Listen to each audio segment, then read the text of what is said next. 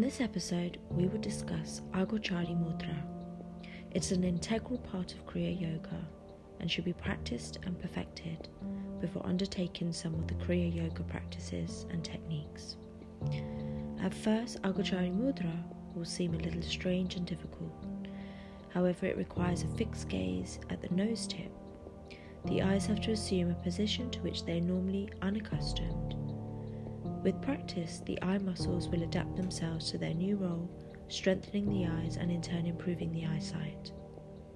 Join me, Nita Dor, as we explore the mudra of Agochari Mudra, a practice to induce high states of mind, concentration, and tranquility.